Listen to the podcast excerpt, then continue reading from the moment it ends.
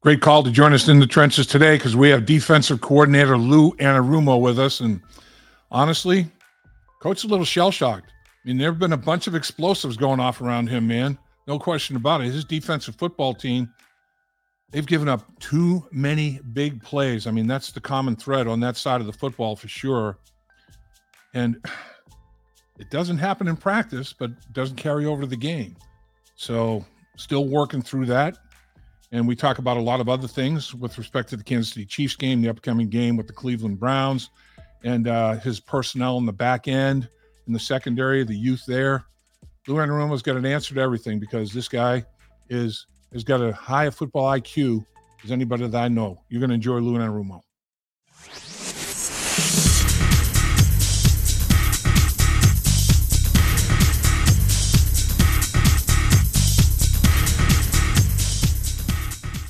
Appreciate you joining us in the trenches with Dave Lapham, brought to you by First Star Logistics. As always, we're coming to you from the outstanding studios, and and we've got a guest that uh, is playing hurt today, man. We really appreciate it. Defensive coordinator Lou Anarumo fighting the flu bug, but I'll tell you, this guy, he's a man of his word, and uh, nothing's going to stop defensive coordinator Lou Anarumo. Coach, appreciate your time. You're the best.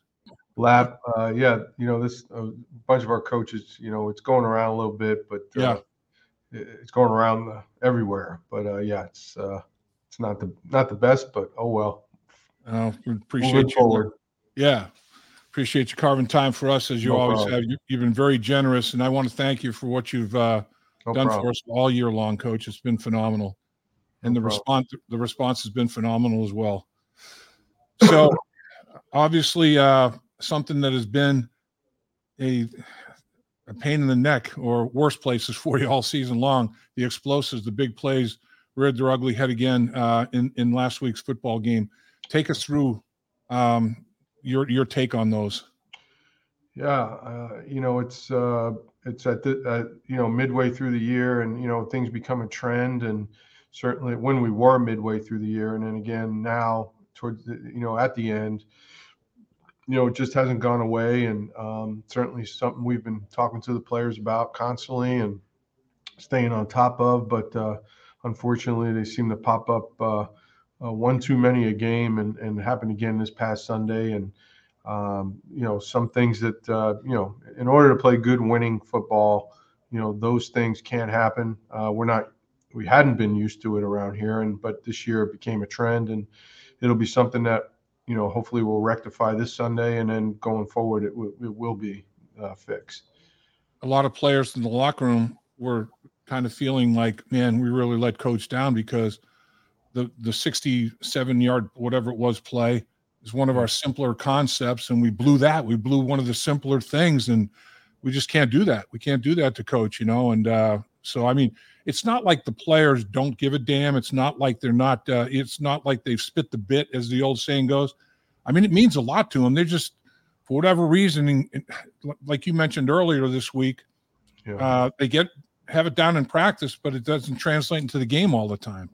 Yeah, and uh, some of that can be attributed to, uh, I think, to some youth. But at the end of the day, that can't be an excuse. And you know, it's the NFL. We put that helmet on, and we can't go out there and have error. Uh, that's something we pride ourselves on, and um, you know, uh, we, we've got to, you know, we got to face it. We got to own it. We got to make sure that uh, it doesn't happen again.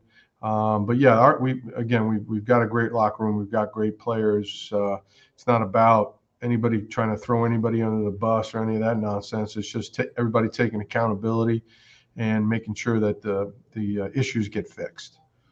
I know you're a big believer in communication. Uh, in your mind, there's no s- such thing as over communication, and and in, in some instances, it seems like uh, that's lacking on the back end with some of the younger guys. And in your your system, it's like top down communication is very very important. And every every once in a while, I see linebackers turning, and I'm thinking, are they not hearing or not getting what's going on in the back end? And that that can be a disruptive thing, can it? I just think, yeah, it starts at uh, it starts at every level, and and then uh, you know the linebackers communicating to the front, and then the the DBs communicating to the linebackers, and making sure that it's echoed throughout. Um, it should be generally easier for us when we're on the road because the crowd is quiet. when they're when the home team's offense is out there. Right. Um, it's a little bit more uh, challenging when we're home in a good way because our fans are terrific and they make it as loud as can be on Sundays, and we love it. Um, but but no, again, no excuse. We, we've got to make sure that uh, uh, if you don't have communication, then we don't stand a chance. And um, and that's something that is an ongoing process, and um, we'll, continue to harp on it and make sure that uh, you know that uh, these guys get it down. 60 plays, say, in that range or whatever, and then six of them determine, you know, the outcome of the game because yeah. they were the, the, big ones, the big explosives. How frustrating does that get? Well, it's hard because you know you, you look at the stats and um, I think they had 130 yards rushing, but two of the play, two of their rushing play, uh, I'm sorry, half of their rushing yards, over half, 72 right. yards, came on two plays. Right. So you know the other 20 some odd carries were where we want to be. Yep. Uh, but but again, that has been us this year. It's not a one-time thing, and and it's just um, you know a breakdown here or there, and uh, when you're playing in the division we play in, when you're playing the teams that we uh, consistently play in December, you know, when games are important, um, you can't make error. You can't make error like that ever. Um, you know, some of these things may show up in September where you can fix them, but certainly not in November and December, and certainly January football. You can't you can't uh, get to where you want to go if you if you're doing these things. Okay, so let's uh, let let's let's.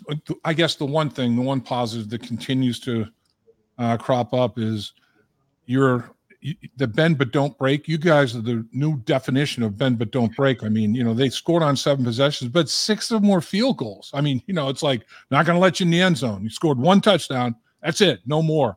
You know, in, in 12 possessions now in the red zone, teams have gotten no points. That's still best in the National Football League. There's something to be said for that. Well, I think it's the resolve of the players, even on the 67 yarder. Uh, you give up that, most teams are going to fold. They ran the ball twice, then we got them in third down and we stopped them. Yep. Uh, they ran a similar play that they had scored on, and and um, you know we we uh, uh made an adjustment and and were able to to again force a field goal. You know, trust me, we're not trying to give up yards between the 20s. That's not the goal. Right. Um, but we know that when they do get down there, we you know we've sustained that um, you know we can make plays down there and, and again force them to kick and that's what's important especially against that team so let's talk about uh, the the last opportunity for the Cincinnati Bengals, Cleveland Browns come yeah. to town. Obviously, a chance to get in the W column in the division. Uh, you can finish with a with a winning record. That'd be three years in a row to have a winning record. That's not easy to do in the National Football League there are a lot of reasons to play, and and um, the, the, guys, like you said, in this this locker room, guys don't need a lot of reasons. I mean, guys are going to go out and play for you, aren't they? Yeah, and it's it's not just about the the coach myself, the coaches. It's about them wanting to play for each other. And I think that you know one of our goals this week was, uh, you know, uh, it's not about anybody else. It's about us and how we approach this. Uh, there's a lot of pride at stake. Um, you know, our our standards here are different now. Uh, some teams, you know, you, are going for a winning record. Uh, that's great. We want a winning record. Don't ever don't misunderstand what I'm saying. But right. you know, certainly we had higher goals uh, as the as the season started and what our standards have been. Yep. Um, but you know we we want to come out of this thing with uh, nine wins and and uh, move into next year on a positive note. Like when you say don't care what anybody else does that i mean the cleveland browns from a personnel standpoint it could look, look a lot different obviously than it did in the opener. I mean there there could be playing their fifth quarterback which is mind-boggling. Jeff driskel um, and you've you've seen he was a former bengal. You've seen him. He's been around for a while but he hasn't played you know recently. And I mean, I, Cleveland's going to run their stuff. I guess there's no question about that. It's just a matter of lining up and applying your rules and principles and techniques, right? Yeah, it's just a, like, like I said, it's about us and and going playing good sound defense and um, do a good job running to the ball, tackling, and doing the things that we need to do to win and be effective. Um, it's you know, unfortunately, the the the script is flipped where we went up there two years ago, right? Um, and and we were locked into our seed, and they they were kind of out of it, and you know, similar similar uh, deal. Um, so we've been on both sides of this now, unfortunately. What uh, when you think of Kevin Stefanski as a play caller, yeah. what's what's his biggest strength, Coach? Well, I think he does a really good job of mixing, you know, in the run game with the the nakeds and the boots, and you know they're a really really good screen team. Um, so you you put that all together, uh, does a good job of keeping teams off balance. Um, he's he is very balanced in how he approaches uh, his play calling. You know, there's not real strong tendencies one way or the other. Um, so overall, uh, Kevin does a great job and um, uh, is a is a terrific uh, play caller and head coach you mentioned uh, about the locker room and the players playing for each other, and you know Ja'Marr Chase uh, playing at about he said seventy percent. You know with that right shoulder injury. Tee Higgins comes back in the football game after straining the hamstring in the second half. Sam Hubbard's been sucking it up for a while for you. I mean, God love that kid, man. Yeah. He is uh, he is a man's man, no question about that. And there are other guys that have done the, that type of thing. That to me uh, is is very very important because I've I've been in locker rooms where guys tap out, and nobody even thinks about tapping out in this locker room. No, and again, I think uh, you're you're all of that stuff, all your team chemistry and your cohesiveness, and all the things we talk about, the culture of the building. It's never tested when things are going well. It's it's right. tested when there's challenging times, and you know um, these these are the most challenging where you know you're out of it and you know, we were in it until the last week. And again, no, there's no, uh, that's not what the goal was. Trust me, going into this thing this year, but uh, it is what it is at this point. So we just want to come out and play strong on Sunday. Our fans are great. They've been great um, and how they support us. We want to go out and do uh, what's right for for this for this team, for this organization, and for this city. You know, I guess uh, your expertise and coach, and this is finally uh, final, I guess, uh, exchange here because I know uh, you're in you're in it's a work day for you, time crunch, and you're under the weather the whole nine yards. For you to even do this, I, again, is, is greatly no, appreciated. So, I know you're young in that back end, um, and and this was a growing experience for these these guys. But man, every one of them seems to be made of the right stuff, coach. You know, and it's like I've been there from year one to year two all of a sudden you start looking at uh, what you did wrong in the off season. It's like, damn, I was such a dummy. What the hell? And you come back with a much different, uh, you know, you work hard to improve on the things, you work hard to improve your body. The future's tremendously bright, I guess, in a nut- nutshell, right?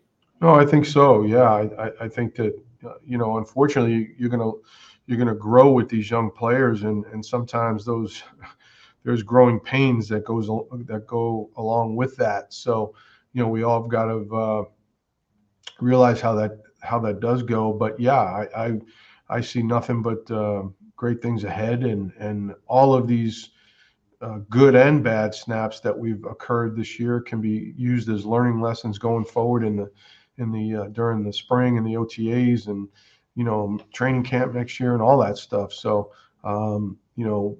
I, I would say that we'll be uh, better for it as we move forward and in my mind, it's like you know uh, the, the, the long pass again. Cam Taylor Britt's playing outside technique. He's expecting safety help, and Dax yeah. makes a mistake.